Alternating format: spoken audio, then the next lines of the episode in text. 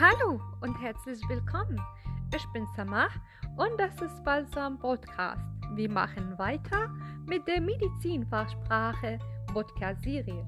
Heute reden wir über die Patientenvorstellung oder das Arzt-Arzt-Gespräch.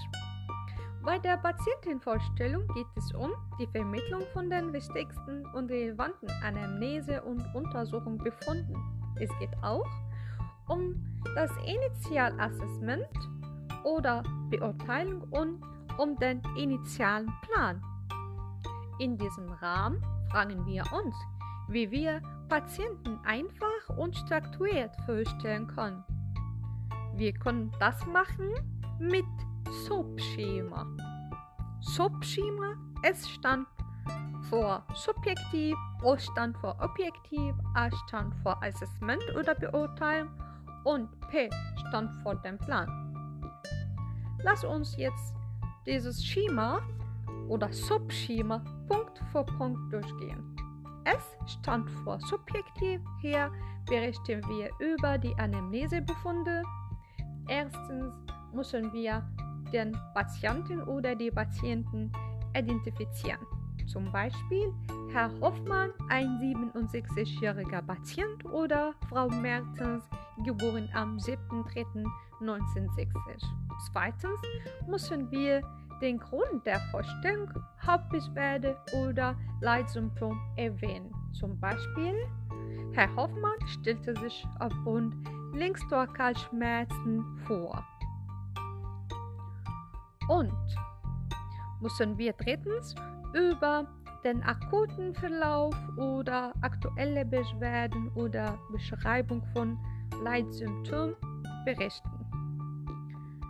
Zum, also hier kommen wir die Ausdrücke wie der Patient berichtete über, der Patient oder die Patientin klagt über, leidet unter, dem Patienten oder der Patienten sind folgende Symptome aufgefallen.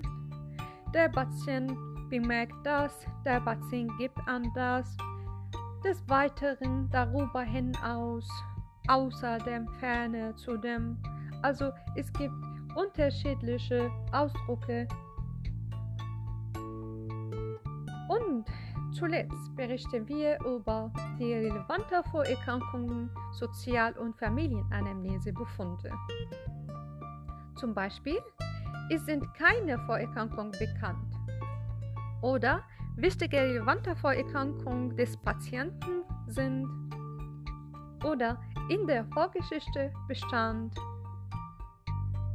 Jetzt ist der Subjektivteil des Subschemas ist klar, oder?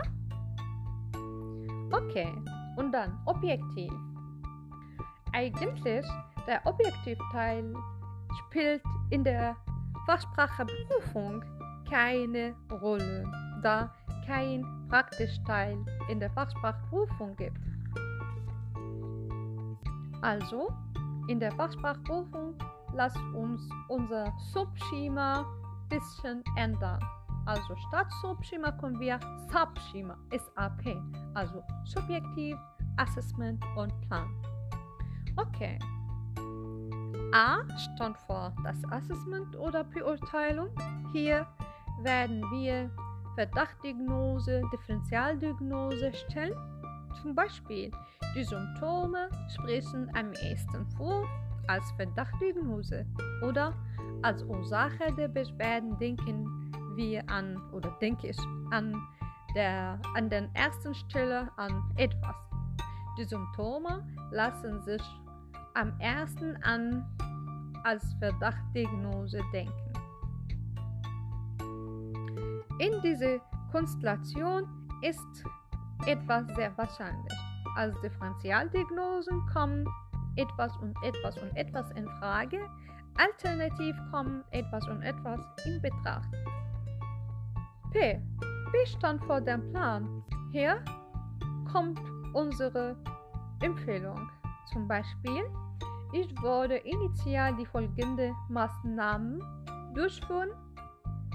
Erstmal Vitalparameter messen, den Patienten körperlich untersuchen und Blutabnahme zur Laboruntersuchung, äh, Laboruntersuchung kann man Blutbild, Leber- und Nierenwerte, Entzündungsparameter, Herz- und Summe, Cholesterinwerte bestimmen, PSG, Blutgasanalyse, Röntgen-Thorax in zwei Ebenen, EKG, Echo ja nach dem Verdacht. Und dann kann man auch weitere ähm, Vorgehen empfehlen. Zum Beispiel zur weiteren Abklärung würde ich gerne durchführen.